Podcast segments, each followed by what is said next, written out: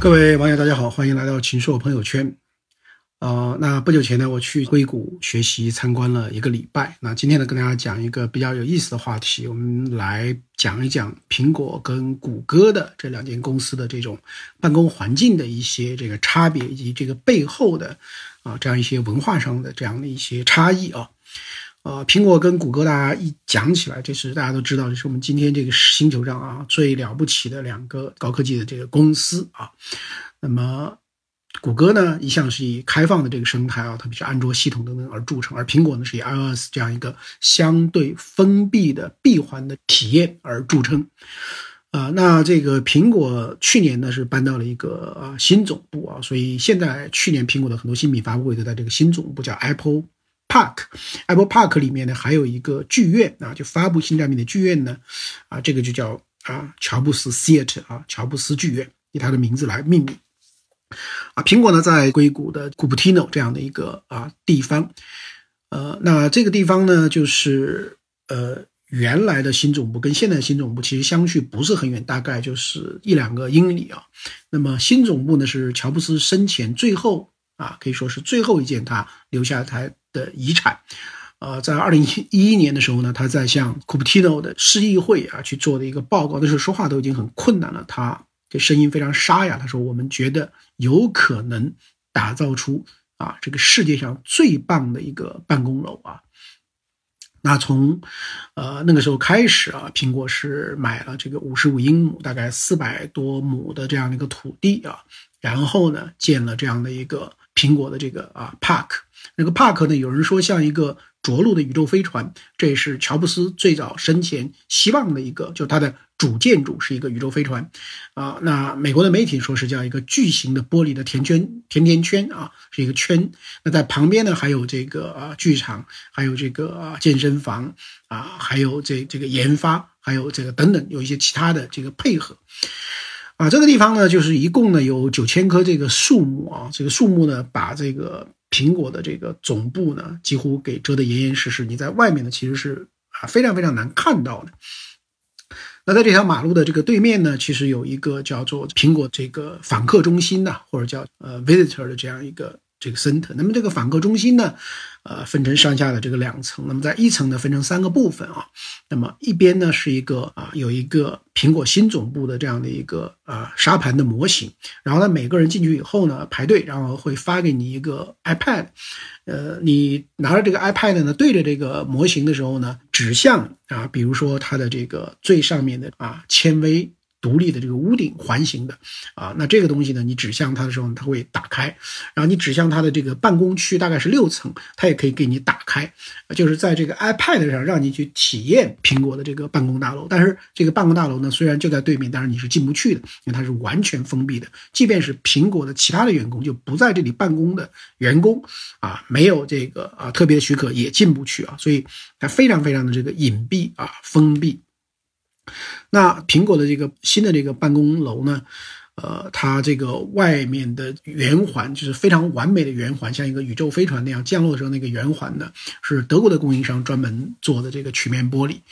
啊，那这个曲面玻璃呢，行业的平均的这个平均值啊，大概是精确度是三毫米，但是苹果呢要求就是要零点嗯八八毫米，最后做到的要求，所以做一块呢就要这个啊十四天啊，非常非常的。这个唯美啊，就体现了苹果的这样的一种追求。那么它的这个九千平方米的健身中心就花了七千万美元去这个建设啊。这个员工的餐厅呢有五千五百平方米，啊，有这个呃超大的这个咖啡馆呢有五十九个天窗啊，所以非常非常的这个大。那苹果呢，呃，这个在二零一一年，这个乔布斯这个跟市议会啊达成了共识啊。那么二零一二年。啊，那么开始去建这样的一个这个总部啊，但是因为这个环境报告环评的影响吧，所以到二零一四年的时候呢，才真正的这个开始。那我觉得啊，已经是挺快了啊，因为在去年的时候呢，才其实已经是个啊正式的这个入驻了啊。那么。所以我们在访客这个中心呢，我刚才提到了，就是除了一边是可以看到苹果的这个总部的这个沙盘，呃，中间呢是苹果的一个零售店了，啊，那这零售店我这次进去的时候，啊，跟我们看到的这种苹果在各地的这个零售店。周围都是玻璃啊，这个上面是这个啊这种木头的这样的一种材质啊，桌子椅子基本上都是木头，啊是非常非常类似的啊。但是在这里呢看到了这个有一本是讲苹果的这个产品的是吧？苹果所有的产品拍出来啊，非常唯美主义的这个效果啊啊，一本这样的图册呢就要两百九十九美元。那么它的这个还有一端呢，是一个这个咖啡馆，所以它的一楼呢就是这个呃沙盘，然后呢这个零售店，然后呢就是一个这个咖啡馆，然后呢你可以上到二楼，二楼是天台，在天台呢可以啊看到对面的这个苹果的这个总部，但是呢因为有很多的这个树啊，据说有九千棵树，所以呢你也很难的去能够把它给拍出来。那我这个呃，从梵克中心我走出来，过了马路，走到对面呢，这个呃，走到乔布斯 Theater 的这个入口啊，然后这里面就有一个相当于是门房啊，里面大概放了这个啊四五台的苹果的电脑。那那天因为是礼拜六，所以是没有人的。但是在这样一个门房里面，所有的电脑的摆放、呃椅子的摆放、桌子摆放都是完全这个一致的啊，桌面上没有任何东西是我们。这个已经习惯了的苹果的这种简洁的基因，其实在它办公环境里也完全是这个能够体现出来。呃，那么呃，我看了这样的一个总部以后呢，就有这个呃两个很明很很很很有意思的这个感觉。那第一个感觉呢，就觉得说，乔布斯这个人在他最后这样的一个伟大的作品和他的这个遗产，他希望把他的这个文化的精神透过这个东西呢，能够体现出来。我觉得呢，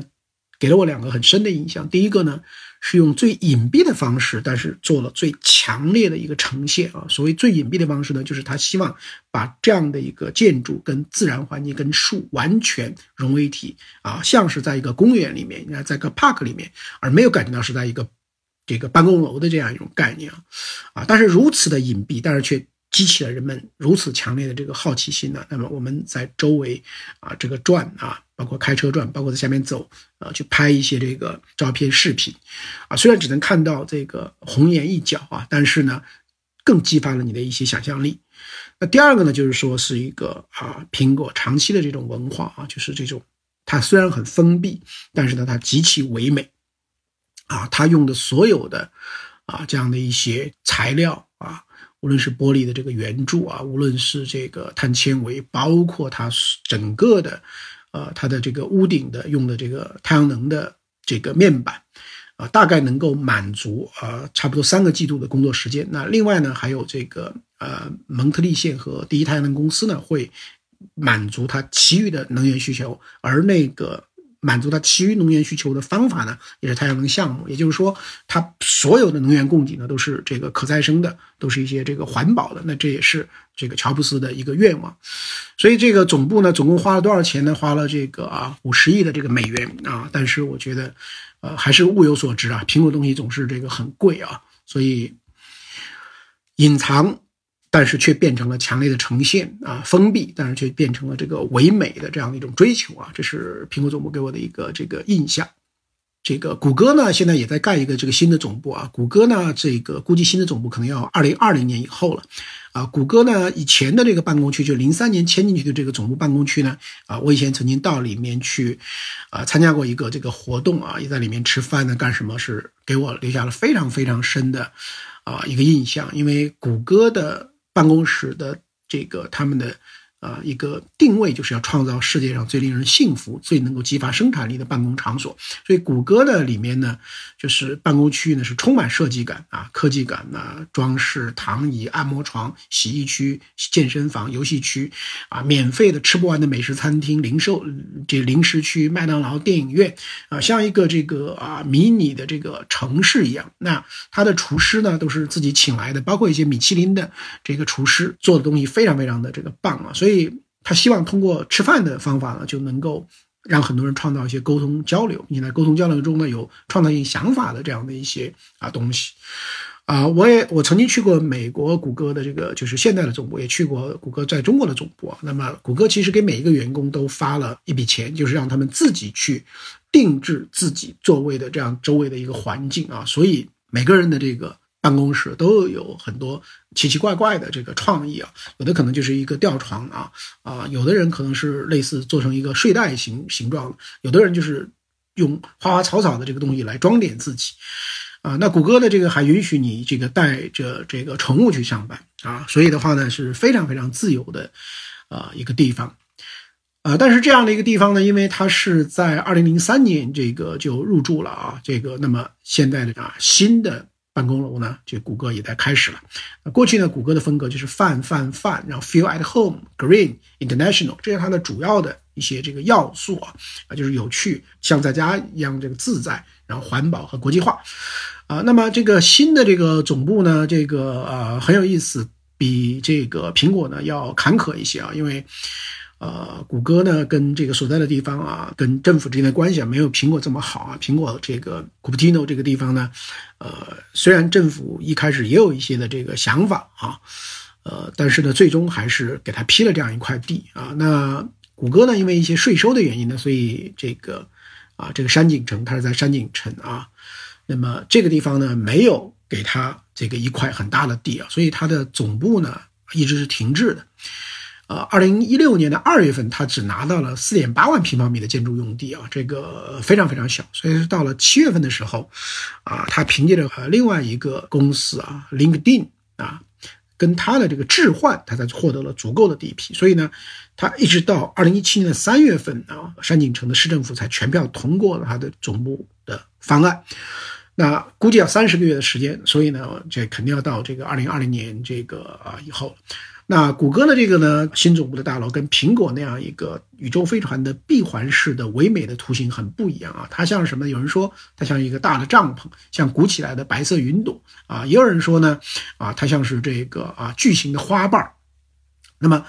呃，我们到了谷歌现在的这个总部啊，现在的总部它每一个楼里面其实也是。管理非常严格的，也是你不能随便进去的，啊，也是有很多要求。但是它楼与楼之间的这种广场和楼与楼之间的这种草坪，各种各样的，你是随便就居民都可以任意的这个进出，啊，所以从这个意义上来讲呢，就是谷歌给人的感觉呢，它是非常分散的、开放的，然后呢更容易让人进入的啊这样的一种这个状态。那谷歌的这个新的这个总部的大楼呢？呃，它的最大的特色，根据这个设计师他们所说的，就是节约能源的消耗和可再生的能源。那在某种意义上呢，跟这个苹果呢，这个是有点类似的。啊，它将来的这个大屋顶呢，是这个由弯曲的这个正方形的啊灰色色调的这个金属片组成，上面布满了光伏太阳能的电池板。这样的话，把太阳能呢转变成电能，然后呢通过折射和反射，把柔和的自然光。啊，引入室内，而且可以调节这个室温、空气质量、音量等等等等，也适合室内的这个啊植物的啊这样的生长。那谷歌的这个这个总部的这个呃设计师是希望说，将来的谷歌的新的总部呢，仍然有很好的这个园区的广场，这个广场呢可以让附近的居民去啊休闲呐，啊去娱乐啊，有骑行道啊，有咖啡馆呐。啊，那让这个现代的建筑跟自然环境之间的界限呢，啊，能够被这个抹去，而最大限度的变成生态、娱乐、商业、办公的这个一体化啊，呃，所以谷歌的设计的这方面的负责人说，我们的园区会将自然环境和周围的社区完美的结合在一起，不管是室内还是室外，我们希望其极具观赏价值，同时呢，要传达出包容和欢迎的这样的一种气息。呃，所以的话呢，我觉得到了这个二零二零年以后啊，去 Silicon Valley 的话，去看一下谷歌和苹果的这个新的总部，然后比较两者之间背后的文化呢，会是一件特别有意思的事情。啊，那谷歌跟苹果有一点不同，就是谷歌在海外的这个总部也很重要啊，比如说在这个伦敦啊，伦敦在啊，今年它的新总部呢有十亿英镑的升级计划啊。是在这个，啊，国王十字区是在伦敦的，啊，那这个呢，我看了一下它的模型呢，也是非常非常的，啊，它是一个这个像是一个呃呃楼梯一样的斜着上去的啊，但是它有一半的空间也是给人的感觉是非常自然，上面各种各样的这种花草树木啊等等等等，它也是非常非常的这个开放的。啊，所以这个谷歌跟苹果啊这样的这个虽然都追求一种环保节能跟自然的融合，但是它的这个内在的一些思考逻辑还不完全一样。那苹果呢更像是要隐隐藏起来，而谷歌呢更希望是把自己开放出来。啊，但是呢，这个是不是开放就一定是最好，而隐藏起来就一定不好也未必，因为。啊，苹果的这样的一种这种极致化的体验，就是靠它的这种啊自洽的自闭的这样一种系统呢，才能够完成。那这样的话呢，才能够让它这个苹果闭环里面的每一个，它都做到百分之一百的可控。啊，而谷歌呢，这样的一种开放会有更大的一个受益面，但是它就很难做到这么极致的啊一种体验。这个其实去看他们的这个办公楼呢，也能看得出来，就是谷歌的这种办公楼的这个外部的环境等等方面的设计的设计感，呃和建筑的这种特色呢，就没有这个苹果那么的这个鲜明。啊，那从谷歌跟苹果这个总部的一些感想呢，我也想到了这个啊，可能想的有点远了，就想到了这个阿里跟腾讯啊。我觉得其实阿里跟腾讯在某种意义上，他们的思维习惯里面呢，就是我觉得阿里可能更偏苹果，但是腾讯呢可能更偏谷歌。就腾讯是开放生态，但是我们看到阿里在并购在方方面面的时候呢，基本上比较喜欢啊重的并购，也就是几乎要全面的并购，像这个。啊，这个饿了么，或者要能够完全掌控的并购，那就像阿里的这个 CEO 啊，这个逍遥子，这个张勇最近说的，他说如果我都不能够完全的控制，我怎么能够对他负责呢？啊，所以阿里的这个体系可能是更加紧密、关联度更高的这个完全主控性的这样的一种逻辑，啊，而腾讯的这个体系呢，可能是更加的这种开放啊，可能是更加的一种。啊，生态化的这样就这个方向，至于说这两者孰是孰非，其实是没有关系的啊，也很难比较的。那么只能让这个时间来给出答案，同时也是要看在什么类型的方向上，那最终的这个他们的表现会如何啊？无论如何，我想啊，苹果、谷歌永远可能是我们这个时代里面值得我们特别关注，并且特别注意去啊这个研究思考的这样的一个最佳的这个科技标杆。